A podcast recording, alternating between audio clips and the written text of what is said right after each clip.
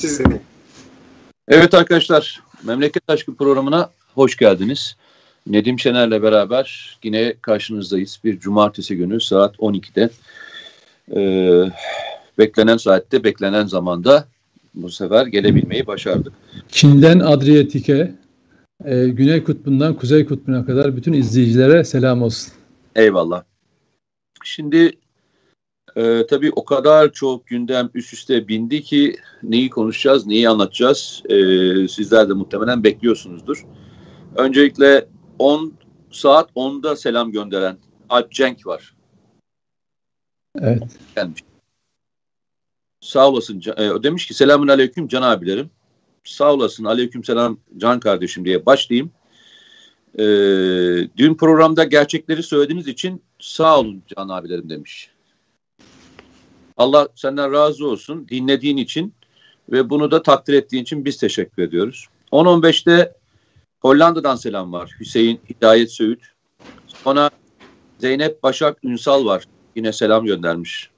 Ya ne kadar güzel. Abi diye hitap edildiğinde o kadar mutlu oluyorum ki. Yani mesafe olmadan böyle yakınlık kuranlara bayılıyorum. Helal olsun size. İşkotra'dan selam var Arnavutluk'tan. Sonra e, Ankara'dan selam var Hülya Kral. Abdülkadir selam göndermiş. Meral Yıldız İngiltere'den selam göndermiş. E, OA Azerbaycan'dan selam göndermiş. Bunlar arka arkaya geliyor böyle şey yapma. Yani aradan seçmiyorum. Sonra e, Servet Temir selam göndermiş. Sefer Uzan, Naci Karakuş Fransa'dan selam göndermiş. Cihan İnç Almanya'dan. Cevdet Sayan e, sizin bilgileriniz sizin kadar değerlidir benim için. Çok değerli iki insanlarsınız. Allah yardımcınız olsun inşallah. Hepimizin yardımcısı olsun arkadaşlar. Leyli Nahar Konya'dan. Gülizar Yıldırım hayırlı yayınlar demiş. Çiğdem Temizken, eşim Utku Temizken'le birlikte çok selamlar gönderiyoruz. Siz sağ olun demiş. Bizler de teşekkür ediyoruz. 11.24'te bırakmış. Tolga Üstük Almanya'dan sevgiler demiş. Cebrail Taşkın Nedim Bey'e selam demiş. Bana ve sana selam göndermiş. Güne selamlar demiş. Erdem Günaydın yine aynı şekilde selam. Kerküklü selam göndermiş. Leyla Göktaş, Hülya Bal şöyle çok güzel bir laf söylemiş. Saatimi kurdum, kulaklığımı taktım, yürüyüşteyim ve programı bekliyorum. Vallahi helal olsun Hülya Hanım size. En çok sevdiğim iki şeyi yapıyorsunuz. Bir spor yapıyorsunuz. İki Nedim'i dinliyorsunuz. Bak şimdi. Bak. Çünkü Nedim konuşuyor. Ben konuşamıyorum ki bu program. Bak şimdi. Bu program Peki. Nedim'in programı. Peki. Takılıyorum ya. Nonatek e, Evet. Provokatörlere selam göndermiş. Finlandiya'dan selamlar var. Ve böyle devam ediyor arkadaşlar. Öncelikle şöyle bir e, girişgahla başlamak istiyorum. Bundan yaklaşık daha bir ayı bir aya bulmadı. E, kendi YouTube kanalımda ben olacaklara hazır mısın diye bir video paylaştım dedim. Hani sen tabii köşe yazın olduğu için köşede paylaşabiliyorsun bunları. Ben de tarihe not düşmek adına çektiğim videolarda konu konu gidiyorum. Olacaklara hazır mısınız konusu aslında bugün yaşanan, bugün konuşacağımız konunun birebir nasıl olacağının yol haritasıydı. İtibar suikastlarının nasıl başlayacağını, nasıl ilerleyeceğini ve bu sapa sapa nasıl gideceğini anlattığım bir video bu. Olacaklara hazır mısınız videosu. Bir ay önce. Bak uzak falan değil. Tek tek tek tek madde madde anlattım. Ne, nasıl yapılacak, kime yapılacak, nasıl olacak göreceksiniz dedim.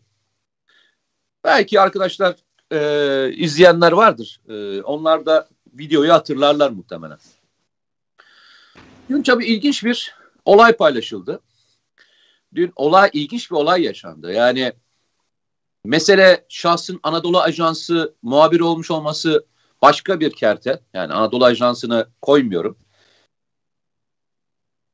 Normalde bu soruyu başka birisi muhalefete de sorsa e, herkesin tepki göstereceği nasıl bir soru kardeşim bu diyebileceği bir soruyu Anadolu Ajansı muhabiri bir bakana sordu.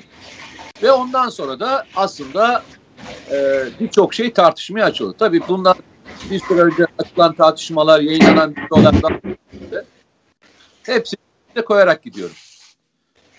İkincisi de önemli şeylerden bir tanesi e, senin de dün yazın vardı. Yazın da e, terör örgütü FETÖ'nün tekrardan toparlanma çabalarıyla ilgili bir yazı yazmıştın.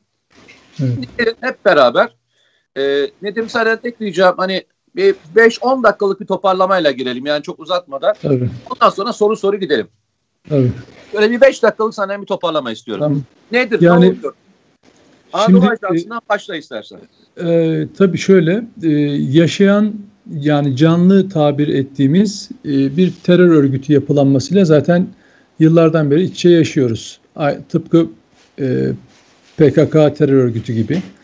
Yani bunlar uluslararası destek e, ve siyasi ayağı olmadan, siyasi nefes alanı olmadan ayakta durabilecek örgütler değil.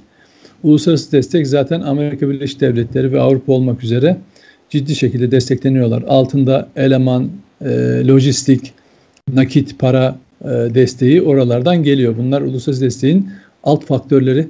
E, içeride de e, siyasi olarak özellikle muhalefet cephesinde yer buluyor. Ama bu şunu demek değildi. Fethullahçı terör örgütünün e, kripto yapısının hala devletin içinde bulunmadığı e, anlamına gelmiyor. Gelmemeli de zaten.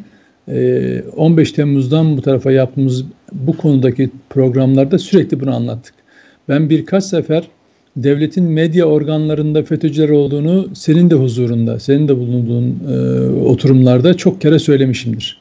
Çünkü bunu ben devletin o ajanslarında çalışan diğer gazetecilerden de dinliyordum zaten. İsim isim de biliyorlar.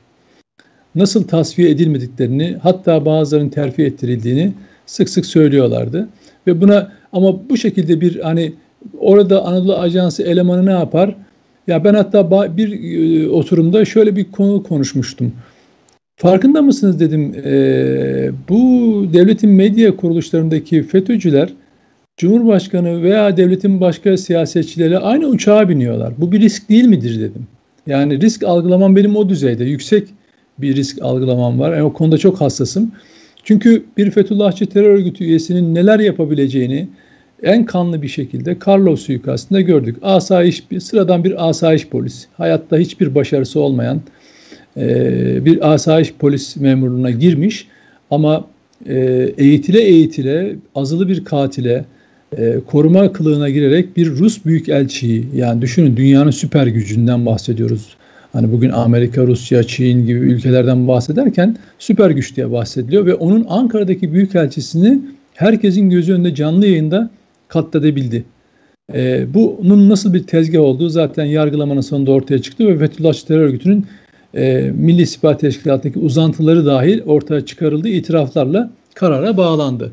Şimdi bu olay e, Anadolu Ajansı'ndaki bu olay bundan hemen hemen farksız. Orada silah kullanıldı Burada gazetecilik mesleği kullanıldı. Neden? Şöyle düşünebiliriz. Bir gazeteci aynen bu duygularla, e, bu düşünceyle bir soru da sorabilir. Ama yani hatta gazetecilik sınırlarını da aşabilir. Hiç problem değil. Dersiniz ki o gazetecilik eleştirisi yaparsınız. Kardeşim böyle soru olur mu falan dersiniz. Ama ortada bir düzenek var. Öğretilmiş bir soru var. Asla o an hazırlanmış, irticalen kendisinin yarattığı bir sorudan bahsetmiyorum. E, neyin kamuoyuna yansıyacağını çok iyi hesaplanmış ve suçlayıcı ifadelerle bir bakan hakkında bir başka bakana soru yöneltiyorsunuz. Tamam bu nitelik olarak eleştirebiliriz. Ama kurduğu düzenek ne? Orada bütün e, medyanın kameraları bulunmasına rağmen kendisi bir telefonundan, bilgisayarına yasladığı telefonundan canlı yayın yapıyor. Ve bu FETÖ'cü hesaplara aktarılıyor görüntü anında. FETÖ'cü hesaplar isimleri belli. FETÖ'cü hesaplar bunu paylaşır paylaşmaz hemen e, nerede yayınlanıyor? İşte bir takım muhalif bilinen e, e, internet sitelerine yayınlanmaya başlıyor. Amaç hasıl oluyor. Ne oldu? İşte bir gazeteci böylesine ağır bir soru sordu. Bakanlar da sustu. Bakın haberin yani canlı yayının bütününde Sayın e, Varank'ın e, verdiği cevap da var aslında. Ama o kısmı da kesiliyor. Sadece soru üzerinden e, bir algı yaratılmaya çalışılıyor. Olayın içinde bir e, bir bir kurgu olduğu çok açık. Şimdi bu konuda eleştiriler yapılırken tabii hemen bu kişi FETÖ'cü mü değil mi? Evet kendisinin bu konuyla ilgili bir kaydı olmamış olabilir. Ama abisi KHK'lı, ablası da yine e, FETÖ'cü ol, olduğu hakkında işlem yapılmış ve diğer FETÖ'cü mağdur aile, tırnak içindeki mağdur ailelere bankamatik üzerinden, ATM'ler üzerinden para gönderen birisi olduğu tespit edilmiş. Yani bu işler takip altında aslında bu kişinin ailesi. Bak burada bir incelik var. Bir kişinin ailesi FETÖ'cü diye diğer e, o kişi de suçlanabilir mi? Tabii ki suçlanamaz. Ama burada o kişi ne yapıyor? Abisinin, ablasının içinde bulunduğu suç örgütünün amaçları doğrusunda faaliyet gösteriyor. Devlet, Türkiye Cumhuriyeti Devleti zaten böyle bir ayrımcılığa gitmediğini nasıl göstermiş Mete? Şöyle, bu kişinin ab, ablası da abisi de FETÖ'cü olduğu halde bu kişi devletin Anadolu Ajansı'nda görev yapıyor. Şimdi yaratılmak istenen bir algı da şu. E, bunu bilerek mi bilmeyerek mi yapıyorlar? Efendim bir kişinin ablası abisi FETÖ'cü olabilir ama bak öyle olanlar da var hala hükümette görev yapıyorlar. E, bu kişi e, suçla, bunlar suçlanmıyorsa bu da suçlanamaz. Tabii ki suçlanamaz. Hatta devlet suçlamadığı gibi bir de Anadolu Ajansı'nda bu kişiye iş vermiş, görev vermiş, bakanlarla görüşebiliyor, kitaplar yazıyor, onları paylaşabiliyor. Yani devlet ona devletliğini yapmış. Ama o devletin verdiği görevi devletin aleyhine çalışır hale çalıştırır hale getirmiş. Ne yapmış? Oturmuş yine söylüyorum sorusun soru çok daha ağır olabilir, çok daha suçlayıcı olabilir. Yabancı gazeteciye böyle bir böyle bir soruyu herkes sorabilir. Olabilir, eleştirebilirsiniz. Ama bir düzenek kurmuş. O düzenek ne? Teknolojinin yardımıyla cep telefonundan canlı yayın yapıyor. Orada Anadolu Ajansı'nın kamerası var veya diğer medya kuruluşlarının e, gazetecileri de var. Onların yayınlamasını beklemiyor. Kendisi doğrudan bunun nasıl fonksiyonel hale geleceğini hesaplamış, yayınlamış. Dolayısıyla biz karşımızda Fethullahçı terör örgütünün bir operasyonuyla karşı karşıyayız. Hiç tartışmasız net. Bu kişinin e, üzerine kaydı olup olmaması önemli İşte bakın kaydı oluştu. Bu onun, bu onun kaydıdır zaten. Çünkü biz kriptodan neyi anlıyoruz, neyi anlatıyoruz? Bunu anlatıyoruz. Hiç bu konularda ilişkisi olmamış, kendini son derece gizlemiş insanlar çok daha e, farklı operasyonun içinde bulunabilir. Ve biz bunu aylardan beri, yıllardan beri anlatıyoruz. Gerçek temizliği yapmadığınız sürece devletin içinde bu kişiler uyanıyor. E, efendim e, şey e, bu, bu kişinin yaptığı suç mudur? Biz o konuya bakmıyoruz. Biz bir operasyonun içinde bulunduğunu anlatıyoruz.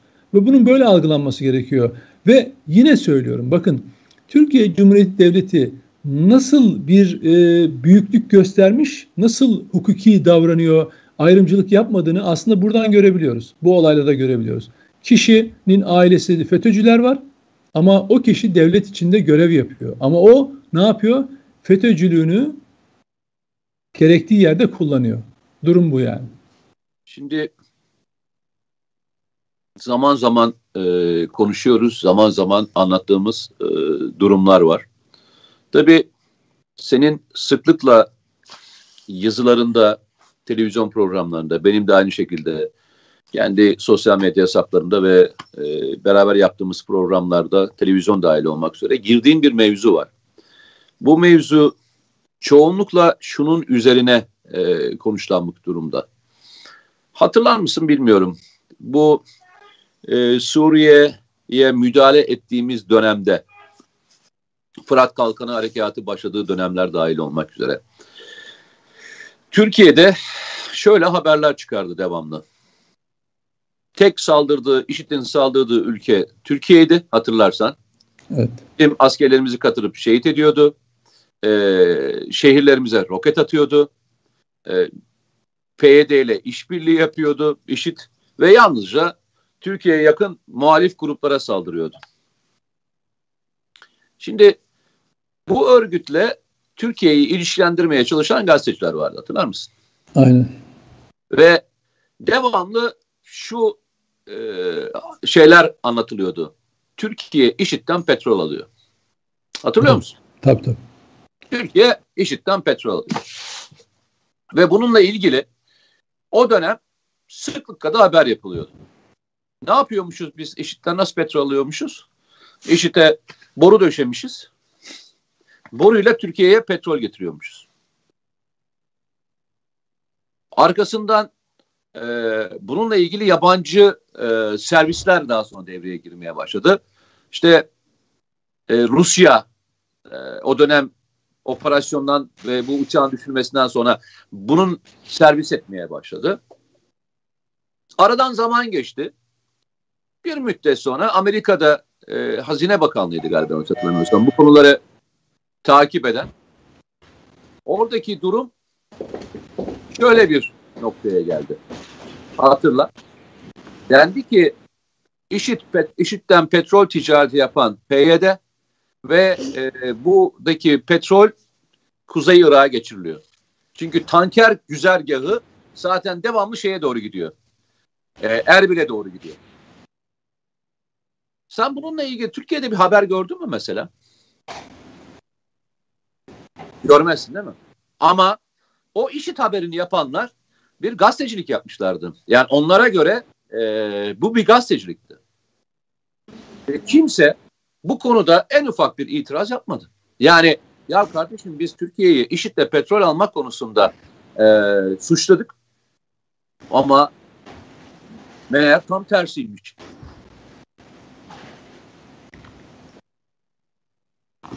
Meğer tam tersiymiş. Biz e, bu konulara biz bu konulara girmeme girdik ve hata ettik diye bir hiç yayın gördün mü?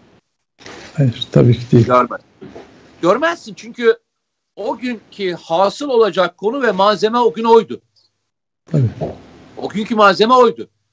Peki arkasından şöyle gidelim. Mesela PYD çocukları kaçırıyor. İnsanları öldürüyor. Eşyalarına el koyuyor. Bölgelerinden sürüyor. Mesela o gazeteciler, e, o anlı şanlı gazeteciler hiç bunlarla ilgili bir haber yaptığını gördün mü? Gördün mü? Hani devamlı bize akıl veren, bize devamlı anlatan bir grup gazeteci var ya devamlı şey diye söylüyorlar. Siz asla söylemiyorsunuz, söylemiyorsunuz. Arkadaş siz söylediğinizde biz mi görmedik? Arkasından mevzular gelişiyor. Bölgede ve coğrafyada mevzular gelişiyor. İşin devamlı tetikçilik kısmında yer alan bir grup var. Ve bunu yaparken de anlattıkları mevzu gazetecilik kisvesi altında. Ya arkadaşlar eğer öyleyse sizin çıkıp her defasında yaptığınız yanlış ve bilerek yaptığınız yanlış haberler dolayısıyla dönüp bu ülkeden özür dilemeniz gerekir. Ama ben size sorayım. Bununla ilgili en ufak bir hesap var mı? Toplumsal hesap var mı? Toplumsal herhangi bir sorgu var mı? Yok. Ve biz en son geldik Anadolu Ajansı'nın noktasına kadar geldik. Değişen inan ta başından beri değişen hiçbir şey yok. Değişen hiçbir şey yok. Anadolu Ajansı muhabirinin yaptığı niye çok tepki çektiğini ben sana söyleyeyim. Anadolu Ajansı devletin kurumu, devletin kurumu içerisindeki bu adam bu soruyu nasıl sordu diye konuşuyoruz. Ya arkadaş, Türkiye Cumhuriyeti Devleti IŞİD'den petrol alıyor haberi daha mı aşağılık bir haberdi? Daha mı aşağıda bir haberdi? IŞİD terör örgütünü ile işbirliği yapıyor göstermek daha mı aşağı bir haberdi? Ya da Türkiye e, IŞİD'e silah gönderiyor haberi. Soruyorum yani. Herkese soruyorum ya. Herkese soruyorum. Şu yaşadığımız sürecin içerisinde işte birisi çıkar Türkiye'yi soykırımla suçlar, diğeri çıkar işte PKK terör örgütünü över, diğeri çıkar onu yapar. Ya arkadaşlar Bunlar Anadolu Ajansı'nın yaptığından daha mı aşağı e, mevzular? Ya bir, bir, bir, bir akıl tutulması yaşıyoruz ve bu akıl tutulmasının içerisinde savrulup gidiyoruz. Örnek dün takip ediyorum şeyi. Ee, belki sen de okumuşsundur. Bu şeyin İngiltere'de Charles'ın eski eşi vardı ya rahmetli oldu. Diana. Diana. Diana. Evet. Ona e, bir BBC muhabiri yalan haberle biliyorsun e, şey yapıyor, röportaj yapıyor. Yani kocanız onu yaptı, bunu yaptı filan diye sağdan sağa sonra Dayana ayrılıyor. Bu haberden sonra ayrılıyor. BBC bu haberin bak bu haberin sonucunda şeyden özür diledi. Kraliyet ailesinden özür diledi. Ve çocukları şunu söyledi. Dedi ki annem bu olay yüzünden boşandı. Belki boşanmasaydı bu kaza olmayacaktı ve ölmeyecekti dedi. Bak evet. çok basit bir çizgi çiziyorum. Peki ben sana şunu soruyorum. Ya 84 milyonu soykırımla suçlayan insanlar, PKK'ya destek verenler, PYD'ye destek verenler, bütün terör örgütlerine destek verenler, Türkiye'nin itibarını düşürmek için bu kadar çabalayanlar, bir kişinin hayatına ki de o da dolaylı ölümüne sebebiyet vermekten dolayı özür dileyebiliyorlar da. Türkiye'de niye kimse özür dilemiyor veya kendisini gazetecilik etiği konusunda bir konuda e, bir yere gitmiyor? Veya ben sana başka bir şey daha söyleyeyim. Sen gazetecisin. Hadi Özışık en sonki yapılan olaydan sonra Türk e, ne derler ona? Türk Gazeteciler Cemiyeti'nde gazetecilikten çıkartıldı değil mi? Üyelikten çıkartıldı. Üyelikten çıkartıldı. Peki ben sana şunu sorayım. Ee, gazetecilik dışında başka türlü faaliyetler yapan Ergenekon, Balyoz veya diğer şeylerde birçok olayın içerisinde olan veya şu anda yurt dışına çıkmış Türkiye aleyhine çalışan FETÖ'cü olduğunu bildiğimiz veya diğer örgütlerle bağlantısı olan kişilerle ilgili hiç bu kadar hızlı karar aldığını gördünüz mü? Ee, hızlı bir karar değil. Hiç karar aldığını görmedik zaten. Ben ben ben şunu soruyorum arkadaşlar. Yani şöyle söyleyeyim.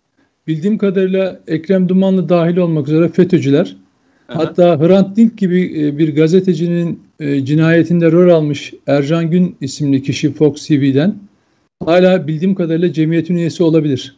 Yani ben, eğer ya ben bakın şunu söylemeye çalışıyorum. Arkadaşlar eğer adalet teraziniz bu kadar yamulmuşsa yapacak hiçbir şey yok.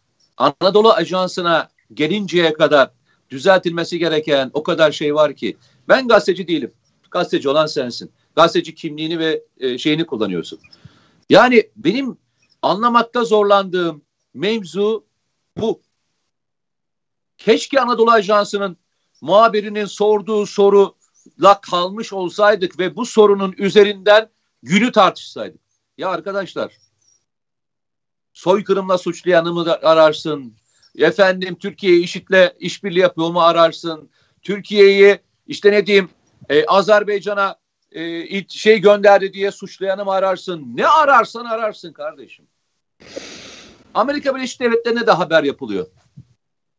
Çok önemli bir gazetede Amerika Birleşik Devletleri'nin e, ordusunu bir yerde kimyasal silah kullanmakla ilgili suçlayan gazeteci işine son verildi. İşine son verilmesinin sebebi tamamen haberin içeriğinin subjektif olmasıydı. Yani bir değerlendirme üzerinden yapılmasıydı. Kullanmıştır, kullanmamıştır tartışmasına girmiyorum. Bununla ilgili verilerin ve bunlarla ilgili şeylerin işine son veren de basın özgürlüğü konusunda en önemli gazetelerden birisi olduğunu söyleyen gazete işine son verdi. Yanlış hatırlamıyorsam gazete olmayabilir. Bir CNN türü bir e, televizyon kanalı da olabilir. Şimdi ben soruyorum ya. Hepimiz tartışalım beraber. Kamikaze saldırısı yalnızca şahsa yapıldığı zaman mı önemli ya Türkiye'de? Bu devletin bu devletin kendi e, özelliği, bu devletin yüceliği ve bu devletin konumu hepimizden daha önemli değil mi ya? Neden devlete saldırıldığında bu kadar sessiz kalıyoruz ben anlamış değilim yani. Süleyman Salih'i çok severim. Takdir ettiğim, ben başarılı bulduğum İçişleri Bakanlardan bir tanesidir. Ama devlet ya, devlet nelerle suçlandı ya? Devleti devlete bu kadar rahat hoyrat bir şekilde saldıran bir ülkenin içerisindeki insanlar varken kişiye saldırmasını beklemek o kadar kuzeydi ki zor değil ki. Ben söylüyorum bak tek tek isim isim sayarım. İsim isim sayarım. Yapılan haberler, haberlerin yanlışlığı. Yani Amerikalılar o sırada bir de düşmanlar Amerikalılar bile diyorlar ki bu petrolün işiten Türkiye'ye gitmesi mümkün değil. Bu petrolün gittiği istikamet PYD ve Kürdistan bölgesidir. Ruslar aynı şeyi açıklıyorlar.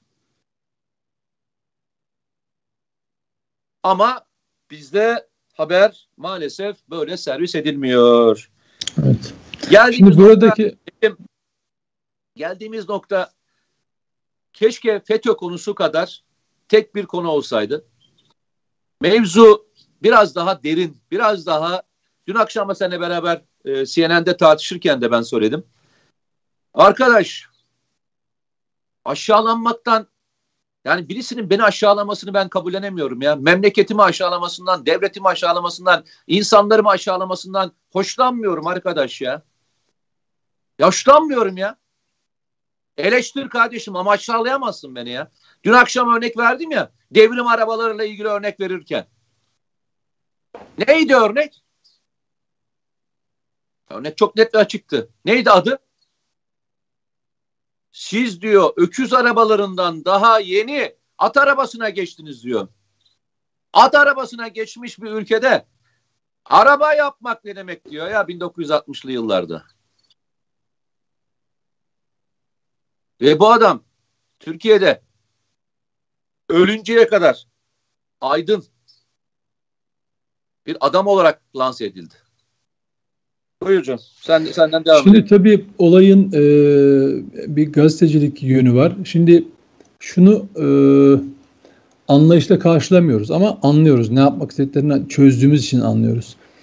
E, kendini bu algı operasyonlarına e, e, ne diyelim adamış isimler ve bugün Türkiye dışına kaçmış kişiler e, fonksiyonları itibariyle tanımlayabiliyoruz. Onlara her türlü sıfatı koyabiliyoruz önüne. Burada e, ilginç olan şu bu yaşadığımız olayda devletin kurumunda çalışan birisi tarafından e, bunun yapılıyor olması. Bu tehlikenin hani senin konuştuğun boyutu var ama çok daha devletin içine uzanan e, bir derinliği var. Yani başta girişte de anlattığım gibi bir FETÖ'cü hani bir söz var pişman olmuş FETÖ'cü yoktur diye deşifre olmamış FETÖ'cü vardır. Yani bir FETÖ'cü çünkü örgüt çıkarları için canını vermeye hazır olduğunu, ülkeyi yakmaya hazır olduğunu işte 15 Temmuz'da da gösterdi, diğer olaylarda da gösterdi. E, bu olayda da gösteriyor. Buna efendim bununla ilgili daha önce FETÖ kaydı yokmuş. Bakın olmayabilir. Bu iş böyle başlar. Kı, e, e, bu Rus Büyükelçiyi suikastta öldüren FETÖ'cü ile ilgili elde kayıt mı vardı cinayeti işlediğinde? Yani mesela Garson Kod adlı bir itirafçının e, yüz binlerce polisle ilgili FETÖ'nün yaptığı e, fişleme kayıtları vardı. Orada adı var mıydı bu kişinin? Daha sonra yapılan araştırmalarla, itiraflarla hangi tırnak içinde abiye bağlı örgüt içindeki konumu hepsi daha sonra ortaya çıkarıldı bunların. Dijital veri, dijital incelemelerle ortaya çıkarıldı. Şimdi bu kişilerle de ilgili inceleme yapılması gerekiyor. Bu bir tehlikeyi bize gösteriyor. Bakın bir tehlikeyi e, gösteriyor. Bundan bir süre önce de Yüksek Askeri Şura'da bir FETÖ'cünün nasıl generalliğe terfi ettirildiğini ve Kara Kuvvetleri Komutanlığı İstihbarat Başkanlarını getirmek üzereyken bu işin e, engellendiğini konuştuk burada. Bu kanalda da konuştuk. Ya şöyle düşünün. Eğer o gün bu hassasiyet gösterilmeseydi Yüksek Asgari Şura kararı gereği bu kişi Kara Kuvvetleri Komutanlığı İstihbarat Daire Başkanlığı'nda görev yapıyor olsaydı 2020 Ağustos'undan bu tarafa yapılan bütün askeri operasyonların bütün kozmik bilgileri nerede olacaktı Mete? Bir kişiden bahsediyoruz. Sadece bir kişi. Serdar Özsoy diyor. Bir tane FETÖ'cüden bahsediyoruz. Nerede olacaktı bunlar? Hangi operasyonlar nereye sızacaktı? Ve bizim hangi askerimiz e, acaba bu e, casusluk karşısında şehit olacaktı? Zayiatımız artacaktı? Başarısız olacaktık, e, olacaktık. Dolayısıyla bu Anadolu Ajansı'nda yaşanan olay devlete gerçekten bir uyarı olmalı. Bakın yani artık kandırıldık, aldatıldık ha, falan daha, süreçlerini daha geçip büyük terörler bizim, var. Nedim daha büyük efendim, terörler var. Onlar olmadı ya. Hayır tamam ben şunu söylüyorum. Bu olay hepsi için bir aydınlatıcı yani küçücük bir fener bir karanlığı aydınlatabilir. Küçücük bir olay birçok şeyi ortaya anlamanızı sağlayabilir. Unutabilirsiniz. Çünkü şöyle bir şey bakın hatırlıyorsun e, TVNet'te katıldığımız programda dedim ki yani FETÖ'cüler kimlerle işbirliği yaptı? Yıllarca akrabalık kurdu. AKP çevresi muhafazakar çevreyle değil mi? Tanıyorlar birbirlerini.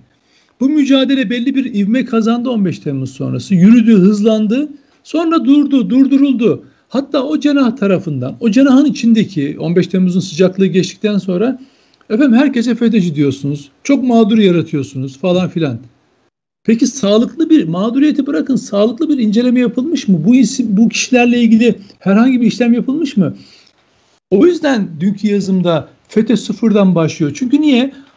Bir örgüt yaşamak için aldığı zayiat ne olursa olsun yeniden kendini e, kurar. Hem de nasıl kurar? Ekipman, para falan filan değil. İnsan devşirerek kurar. O yüzden adamlar oturmuşlar. Bunun planını yapmışlar. Belli ki 2020'ler ve daha sonrası içinde nasıl biz bu devleti tekrar ele geçiririz? Nasıl istihbari operasyonumuzu devam edebiliriz diye düşünmüşler. Demişler ki kendi aralarında yine 4 ve 10. sınıflar arası. Niye? Liseye geçiş, liseden üniversiteye geçiş dönemleri olan bu süreçlerde öğrenci devşirmemiz gerekiyor. Çünkü mevcutlar yaşlandı, mevcutlar deşifre oldu. Etkinlik sağlayamıyorlar veya devletin içinde kımıldayamaz hale geldiler. Hani e, kontrolden dolayı kımıldayamaz hale geldiler. Sıfırdan birilerini bulmamız gerekiyor. Yani bugün pandemi süreciyle evlerinde olan, üniversite sınavına hazırlanan, lise geçiş sınavlarına hazırlanan öğrencilere tekrar çengel atmamız gerekir. Onun için de kurslar, öğretmenlerin evlere ders vermesi ya da öğretmenlerin evlerde dersler kendi e, düzeneklerini kurması üzerine plan geliştirmişler ve bununla ilgili çalışıyorlar. E, mağdur aileler dediğimiz işte dedikleri e, işte bu hapishanede olanların ailelerine para yardımları. Bak bu Anadolu Ajansı'nın e, muhabirinin kız kardeşi ile ilgili FETÖ'cü kaydı ne? Mağdur bir aileye ATM üzerinden para gönderme. Dün yazdığım konu. Tam dün yazdığım konu. Mağdur ailelerle ilgili yapılanma diye bir bölümü var bunların. Tam bunu anlatıyor işte. Bu kişiler bu parayı nereden alıyorlar? Örgüt parayı gidiyor camilerde kitap arasında, seccade arasında veya işte kendi anlaştıkları yere bırakıyor. Örgüt yöneticisi bu kişilere veriyor. Bu kişiler ATM üzerinden o parayı gönderiyor. Ya bank, e, IBAN üzerinden o parayı gönderiyor. Çünkü niye? Kayıt yok. Üzerinde FETÖ'cü kaydı yok ya. O yüzden rahat hareket edebiliyor. O aileye gönderiyor. Bak bu bu bu şey de nedir onun adı? Ee, kız kardeşi de bunu yapmış. Tam tipik dün yazdığım konunun bizatihi kendisidir. Şimdi ne, bunları niye, bu arka planı niye anlatıyoruz? Önde çünkü bir tane kamikaze eleman ortaya çıkıyor.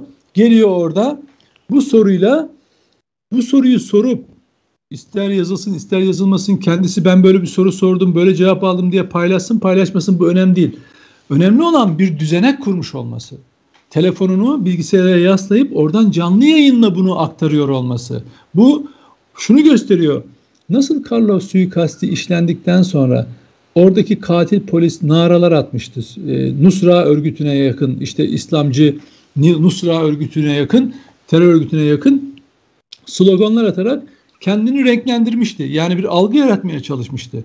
Hatta hatta yurt dışından Nusra adına bir yazılı açıklama dahi yapıldı bu eylemi üstlendiklerine dair. Bu ne demekti?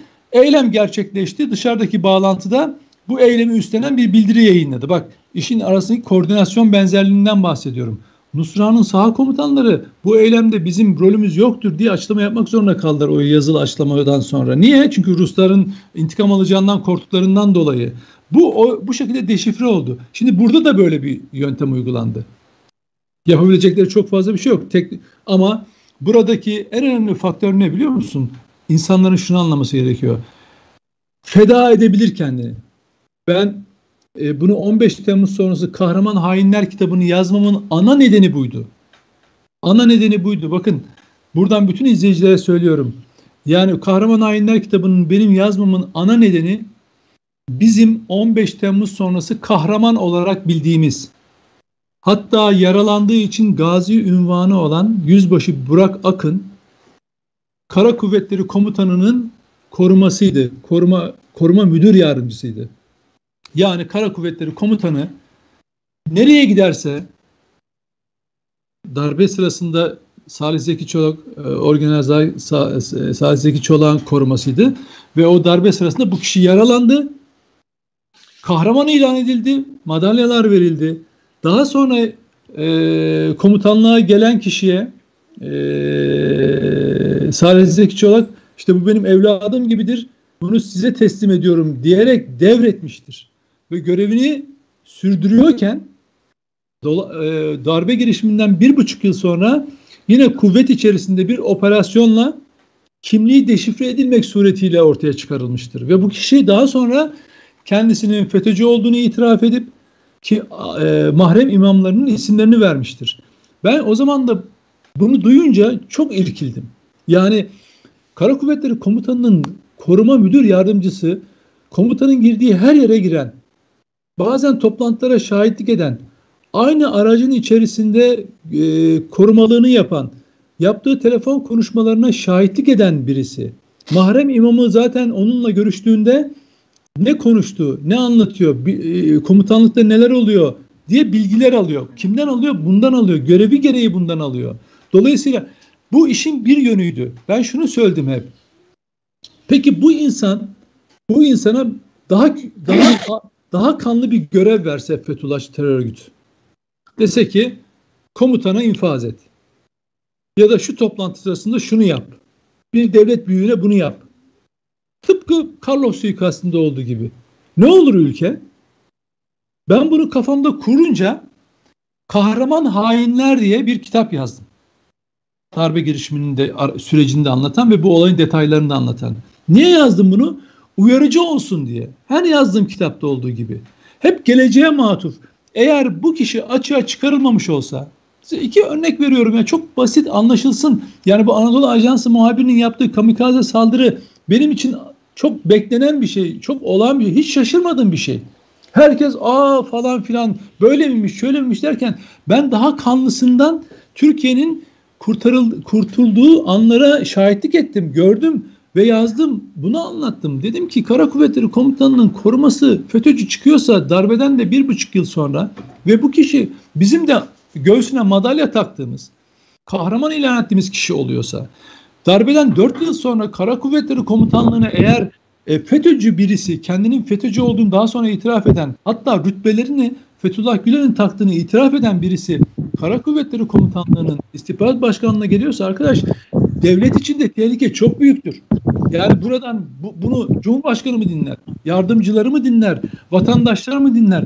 Allah aşkına artık bu olaylar Anadolu Ajansı e, olayında olduğu gibi açığa çıkan olaylara şaşırmayın. Nedim, Bunları sadece bekleyin ve önlem alın diyorum ben. Nedim bak şimdi anlattıkların çok hoş güzel de yani bu bizim gördüğümüz gerçeği sen görünmediğini mi zannediyorsun? Vallahi hocam emin değilim görünüp görünmediğinden. Ya. Ben anlatmaya çalışıyorum işte. En azından ya. millet görsün istiyorum. Yani ben. ya mümkün değil. Bak aynı oyunlar aynı şekilde devam ediyor. Sen devamlı FETÖ'nün e, nasıl tezgah yaptığını konuşuyorsun. Bence bir şey daha konuşmamız gerekiyor düşünüyorum. Ben dedim ben bunu da, bunu da anlatmamız gerektiğini düşünüyorum. FETÖ nasıl çalışıyor? Biraz bunu konuşalım mı? İki dakika anlatayım mı sana? Tabii. FETÖ şöyle konuşuyor. Eski senin de tanıdığın, benim de tanıdığım komutanlarımıza bazen soruyoruz. Önemli görevlere gelmişler. İşte ya Hanım siz bu adamlarla beraber çalıştınız. Bu adamın FETÖ'cü olduğunu anlamadınız mı? Yok anlamadım. Peki bu adama tam sicili verdiniz. Evet verdim. Terfisinde yükselttiniz. Evet yükselttim. Peki bugün olsa onunla çalışır mısınız? Yani FETÖ'cü olmasa çalışırım. Sebep. Niye? Çünkü hiç itiraz etmiyorlar. Ve devamlı şeyler e, problem çıkartmıyorlar. Peki çok güzel. Başka ne yapıyorlar? Devamlı bilgi taşıyorlar. Nasıl bilgi taşıyorlar? Sufle yapıyorlar. Yani şu pozisyondalar. Ya işte ee, Ahmet'i biliyor musunuz? Ya geçen gün bir şey duydum. Çok da üzüldüm. Ben kendisini çok vatansever bilirdim. Aslında düzgün de bir insan gibi gözüküyor. Çok da yakın arkadaşım. Ama yani konduramıyorum da. Aradan iki gün geçiyor. Başka bir FETÖ'cü. Yine aynı yerde geliyor. Ya komutanım veya siyaseten Sayın Bakanım ya birisi hakkında devamlı konuşuluyor ve ben artık hani dayanamıyorum. Yani konduramıyorum bu şahsa da. Aradan üç gün geçiyor başka birisi. Dört gün geçiyor başka birisi. Sen inanmıyorsun, inanmıyorsun, inanmıyorsan inanmıyorsun dedim. Bir gün demeye başlıyorsun ki ya arkadaş etrafındaki bu adamlar demin çizdiğin profildeki adamlar hani e, güvendiğin o kripto adamlar kendini hiç deşifre etmiyorlar. Ya sağımdaki adamın soruyor, solundaki adam bunu söylüyor. Bunu da bu söylüyor, bunu da bu söylüyor. Ya bu adam ya biz bunu görev değişikliği yapalım veya e, şey yapalım. E, emekliye sevk edelim. Bu operasyonun iki kısmı var. Bir, gerçekten savunacak adamları bitirmek üzerine kurguladıkları bir oyun var. İtibar suikastleri. İki, onların yerine gelecek olan, olan adamın da suflesi. Hmm. Önceden başlıyor. Ya e, Sayın Bakanım şöyle bir arkadaş var. Biz uzun zamandan beri takip ediyoruz. Zaman zaman da görevler veriyoruz kendisine. Çok iyi bir adam. Üç gün sonra bir dosya geliyor önüne. Sayın Bakanım geçen gün arkadaşımız çalışmış. Ee, şey çok güzel. Çalışması mükemmel. Ee, halktan da çok güzel tepkiler geldi. Öbür taraftaki adam canavar gibi çalışıyor. En ufak bir şey yok. Bu olayların bu olayları doğru analiz etmek istiyorsak yalnızca kamikaze saldırıları değil, kişi bazlı yaptıkları kamikaze saldırılarını da görmek zorundayız. Nedim? Yani adam yalnızca adam yerleştirmiyor.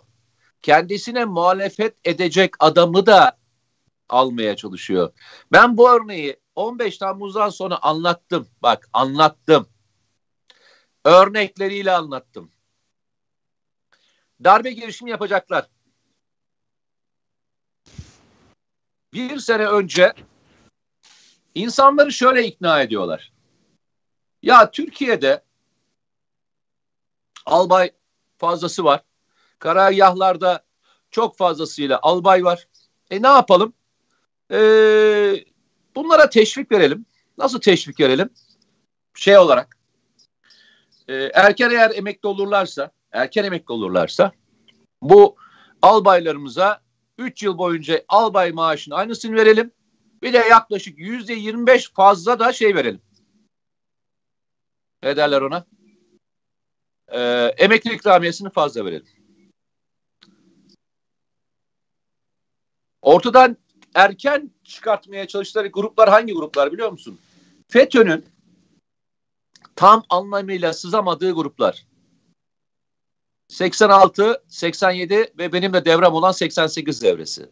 3 gruba, 3 devreye erken emeklilik hakkı vererek adamlar e, ordudan o bütün o albay Nasıl? kadrosunu çıkartmaya çalıştılar. Neyse o zaman bir şey oldu. Ne olduğunu bilmiyorum. Dava mı döndü, geçmedi mi, ne oldu? Bir şey oldu ve olay aksadı. Yani normal 2016'dan önce çıkması gereken bu kanun Bir şey oldu. Ne olduğunu bilmiyorum. Tam hatırlamıyorum şimdi. Çıkamadı. Adam şunu yapmıyor kardeşim. Yalnızca adamını bir yere yerleştirmiyor. Onun önünde olacak olan ve kendisine engel gördüğü insanları birer birer hedefe koydurup indiriyor. Bu iş tartışılmıyor Türkiye'de. Bu iş konuşulmuyor kardeşim Türkiye'de. Yalnızca FETÖ'nün kendisini konuşuyoruz. FETÖ'nün yıpratmaya çalıştığı insanları, FETÖ'nün ortadan kaldırmaya çalıştığı insanları, FETÖ'nün itibar suikastlerini, FETÖ'nün yapmaya çalıştığını hiçbirini konuşmuyoruz arkadaş. İsterseniz mülkiyede, isterseniz polis teşkilatı, isterseniz askeriyenin içerisinde, isterseniz MIT'in içerisinde, isterseniz bakanlıkların içerisinde. Hiç konuşuyor muyuz bunları Nedim? İki bakanın katıldığı toplantı FETÖ tezgahı bir ne provokasyona sahne oldu. Anadolu Ajansı muhabiri Musab Turan. Nedim senin bir şey mi dinliyorsun? Yok şey e, bir anda radyo açıldı o yüzden. Evet. Yani hikaye bu Nedim. Evet evet. Atlayın abi buraya atlayın. Buraya atladınız müddetçe sizin gözünüzün önünde insanların geçtiğini görmeye devam edersiniz. Yerine kimin geldiği önemli ama birilerinin neden gittiğini de bu kadar sorgusuz sualsiz kabul ederseniz arkadaşlar olacaklara hazır olun diyorum ben de size. Adamlar iki taraflı çalışıyorlar. Önce adamı indiriyorlar, diğerinde hazırlıyorlar. Devamlı sufle. Ya bir insan niye bu kadar çok sufle yapar diye sormaz mı insan ya? Veya şu soruyu sormaz mı? Ya arkadaş siz bana söylediğiniz adamların tamamı FETÖ'cü çıkıyor kardeşim. Siz kimsiniz diye sormaz mı? Kızınız olsa kızınıza damat olarak aldığınız adam iyi dediklerine çıkmadığında hesap sormaz mısınız size tavsiye edenlere? Lan siz bana adam diye tavsiye ettiniz adam kumarbaz işte şusu var busu var uyuşturucu kullanıyor. Siz ne biçim insansınız demez misiniz kardeşim? Devlete devlete size önünüze getirilen adamların FETÖ'cü çıkması veya her türlü haltı yemesi bunun hesabı dönüp sorulmaz mı arkadaş? Ya sorulmaz mı? Ha? Oraya gelemiyoruz ki daha. Birinci, ama oraya gel birinci ama gelmiyor. Mete tamam. Adam koruyamazsan, adam koruyamazsan, adamı koruyamamanın başarısızlığından sonra FETÖ'cüler zaten kendilerine cephe açıyorlar. Ergenekon Balyoz'da yaptıkları buydu. Önce cepheyi açtılar. Sonra yukarı doğru çıkarttılar. Onlar varken gelemezler çünkü. Abi şimdi bak e, e, şu anda bulundukları yani realist konuşmak gerekiyor. Yani mevcut duruma uygun konuşmak gerekiyor. Hani teorikten ziyade pratik şu anda ne oluyor? Şu anda zaten bir vaka var, bir olay var, bir kanama var. Şimdi bununla uğraşıyoruz. O da ne biliyor musun? Ee, birinci adımda daha henüz devleti devlet kendini koruyabilecek evet araçlara sahip. Bunu etkili kullanabiliyor mu? Hayır diyoruz işte. Senin söylediğin kısım sonra yapacağımız bir tartışmaya haline dönüşüyor bu anlamda. Çünkü niye biliyor musun? Daha yangın sürüyor. Yangına ne yol açmış, ne tür zayiatlar olmuş. Buraya gelemiyoruz. Yani adam çıkıyor büyükelçiyi vuruyor. Adam çıkıyor darbe yapıyor. Adam çıkıyor bak yargıda yargıda FETÖ'cüler var diyoruz ve hala ısrarla söylüyoruz. Bundan sonra yargıda bekleyin diyoruz. Ajanstan çıkar, askerden çıkar. Ee, bak savunma sanayinin son birkaç operasyonlu savunma sanayinde FETÖ'cülerin neler yaptığını, hangi casusluk faaliyetlerine katıldığını son birkaç operasyonda gördük. Oradan çıkıyor. Devletin bakanlıkları, Milli Eğitim Bakanlığı, şu bakanlığı, bu bakanlığının evrakları sızıyor. Sızıyor. Birileri hakkında İçişleri Bakanlığı'nın almış olduğu kararlar sızıyor. Sızıyor hocam. İçeride elemanlar var. Sızıyor bu bilgiler. Ha bunlar bir gazeteciye falan değil. Hep malum yerlere sızıyor. Bunlar gazetecilik faaliyeti falan değil. Gazetecilik faaliyeti şudur. Kamuoyunun öğrenmek istediği, bilmek istediği konuda siz bir araştırma yaparsınız ve yaptığınız araştırma herkes tarafından çek edilebilir, kontrol edilebilir, teyit edilebilir. Yani Nedim'in yazdığı bir haber e, gerçek midir değil midir bunun toplum yararı var mıdır yok mudur çok rahatla kontrol edebilir. Sadece haberi okuduktan sonra bir de ben bakayım şu habere. Doğru yazılmış mı? Ha, bütün gerçek aktarılmış mı? Habercilik bu kadar kolaydır. Çek edilebilir bir meseledir ama öyle olmuyor. Bir belge yayınlanıyor. Orada imza yeri değiştiriliyor. Burada tarihi değiştiriliyor. Paylaşılıyor. 50 bin, 100 bin, milyonlarca. E sonra siz onu telafi etmeye kalksanız yani daha doğrusu gerçeği açıklayana kadar yalan binlerce kilometre yol almış oluyor. Dünya etrafında birkaç tur atıyor. Dolayısıyla daha oraya gelemiyoruz. Şimdi bu Anadolu Ajansı'nda bu yaşandı. Yargıda bekleyin benzer kararlar. Zaten ağır ağır böyle ağır ağır böyle sağdan soldan çatlaklardan sızıyor. Ne oluyor mesela? Türk Silahlı Kuvvetleri'nde en önemli soruşturmalardan bir tanesi ankesörlü hat soruşturmasıdır. Çok önemlidir. MIT bu işi devam ediyor, araştırıyor. Kara Kuvvetleri, Deniz Kuvvetleri, Hava Kuvvetleri ve Genelkurmay Başkanlığı'nın adli personelleri savcılıklarla bu konuda çok açık işbirliği de yapıyor. Yani bilgileri paylaşıyor, anında hızlı operasyonlar yapılıyor. Savcılar gözaltı kararı veriyor, polis işini yapıyor, ifadeleri alıyor, götürüyor mahkemeye, savcı iddianame yazıyor. Mahkemede ne oluyor? Beraat. Bunlar oluyor. Bunlar ve Yargıtay Yargıtay tarafından bir kez dahi ankesörlü hatla ardışık arama yapıldığının tespit edilmesi halinde o örgüt üyeliği için somut delildir. Tıpkı Baylok gibi. Bak tıpkı Baylok gibi. Ama ne yapıyor biliyor musun? Anadolu'nun Şumem ilindeki bir mahkeme başkanı o bir arama değil, beş, on arama fark etmez. Yazıyor beraati. Yazıyor beraati. Kimse bunları duymuyor. Ben görüyorum ama gündem yoğun olduğu için gündeme getiremiyoruz. Daha büyüklerini bekleyin yargıdan. Bak yargıdan daha büyük operasyonları da bekleyin. Anadolu Ajansı'nda temizlik olmadığı sürece başka operasyonlar bekleyin. Bürokrasiden bekleyin. Ben daha önce de söyledim. Devletin ajanslarında, medya kuruluşlarında FETÖ'cüler var dedim. Hatta öyle ki size daha korkunçunu söyleyeyim. Anadolu Ajansı'nın 15 Temmuz gecesi İstanbul'da zannediyorum yöneticilerinden bir tanesinin konumunu belirlemeye çalışan bir başka Anadolu Ajansı personeli var. O kişi bana şunu şöyle anlattı. Aslında benim yakalanmam için benim konumumu öğrenmeye çalışıyordu. Abi neredesin sen şu anda falan. Ben binadayım. Sen neredesin diye benim konumumu öğrenmeye çalışıyor. Ve ben gözlerimle o kişinin ajansta olduğunu gördüm. Bir çekim için davet etmişlerdi. Şaşırdım kaldım. Aa bu kişi hala burada mı diye. Evet. O kişi arkadaşının konumunu öğrenmeye çalışan kişi o gece oradaydı. Ve hala orada biliyor musun? Hala o, o yapının içinde, Anadolu Ajansı'nın içinde. Peki konumu öğrenilmek istenen yurtsever kişi nerede? Başka bir yere gönderildi. Bu kadarını söyleyeyim hocam. Peki. Arkadaşlar e, bugün e, sağ olun ilginize, alakanıza gitmeden önce lütfen beğeni tuşuna basmayı unutmayalım. Çünkü beğeni demek başkalarına ulaşması demek. Bugün o zaman e, ben şöyle yapayım. Tak. Evet, Allah razı olsun. Ee, ikincisi en önemliden bir tanesi bugün inanılmaz bir e, troll FETÖ'cü hesap e, geldi. E, hiç Tabii. görmediğim kadar. O neden biliyor musun? He. O şundan. Eğer toplumda etki yaratıyorsanız onu hedef alırlar. Özel.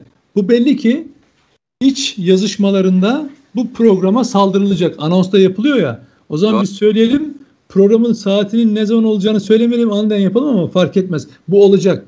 İtibarsızlaştırmak. İşte burada herhangi bir cümle üzerinden algı yaratmak veya işte izlenme sayısı veya gelen mesajlar üzerinden bir algı. FETÖ'cünün işi budur. FETÖ'cünün işi suikasttir. Bak suikast. FETÖ'cü suikast yapar. Bir, fiziken suikast yapar. iki itibar suikast yapar. Bu programı da yapacaklar. Bu programın gitgide güçlendiğini gösteriyor. Ee, ve Fethullahçı terör örgütü üyelerine e, ben e, son yazımda da altında e, yazmıştım. Şöyle söyleyeyim o ahlaksız şeref yoksunlarına. Şerefi olmayan FETÖ'cüler siz her kötülüğü yapabilirsiniz. Hani sizin ağababanız var ya affedersiniz donunu kokladığınız şerefsiz Ne diyordu 90'lı yıllarda? Ey FETÖ'cüler bunu da kesin parçalayın, yapıştı, şey yapın, yayınlayın. Ne diyordu? Devletin kılcal damarlarına kadar sızacaksınız diyordu değil mi? Bak bugün sizin kılcal damarlarına girdi bu devlet. Nasıl teröristlerin inine girdiyse sizin de kılcal damarlarınıza girdi. Hiç merak etmeyin. Neredeyseniz biz orada olacağız. Neredeyseniz ne yaparsanız da bu millet karşınızda olacak. Şerefsiz FETÖ'cüler. Evet, e, benim söyleyeceğim tek şey şu. Korkmadan ve çekinmeden suratlarına karşı söylemekten çekinmeyin arkadaşlar. Birisiyle hesaplaşmak istiyorsanız suratına karşı söylemekten çekinmeyin. Çünkü bu ülkenin insanları bizim namus, şeref ve mal ve can güvenliğimiz için diğer yerlerde dünyanın her bir tarafında gözü kara bir şekilde canlarını feda ederek görev yapıyorlarsa bunu kötülemeye çalışan ve bu ülkeyi yıkmaya çalışanların suratlarına cevap vermekten çekinmeyin arkadaşlar. Benim gibi olun demiyorum. Ee, bence bu örneğin en güzel insanı Nedim Şener. Herkesle çok güzel bir şekilde hesaplaşıyor. Kavgasını yapıyor ve hiç çekinmeden yapıyor. Zaten o yüzden de müthiş bir şekilde saldırıya uğruyor. Yapacaksınız. Sosyal medyayı kullanmak istiyorsanız Nedim gibi kullanın arkadaşlar. Nedim gibi mücadelenizi yapın. Aa, rica ederim. Hep beraberiz bu konuda. Kendinize iyi bakın. Allah'a emanet olun. Bugün e, çok güzel bir program oldu. Çok e, katılım da çok yüksekti. Sizlerin sayesinde biz program yapmaya çalışıyoruz. Dediğim gibi dünyanın her tarafından selam geliyor. Her gittiğimiz yerde bu program konuşuluyor. Biz de mutlu eden konu bu. Biz çokuz ama çok olmanın bir anlamı yok. Çokluğu fiiliyata dökmeyen her şey sayıdır arkadaşlar. Sayı güç ifade etmez. Eylem, ruh ve icra sayısal anlamda bir gücü ifade eder. Bu lafımı da bitireyim. Memleket aşkına inşallah çarşamba günü sizlerle beraber olacak. Evet. Tekrar... Haftaya Evet haftaya e, muhtemelen yine çarşamba 12'de, cumartesi de 12'de FETÖ'cü şerefsizler siz de bekliyoruz yayına. Hadi bakalım görüşürüz. Görüşürüz.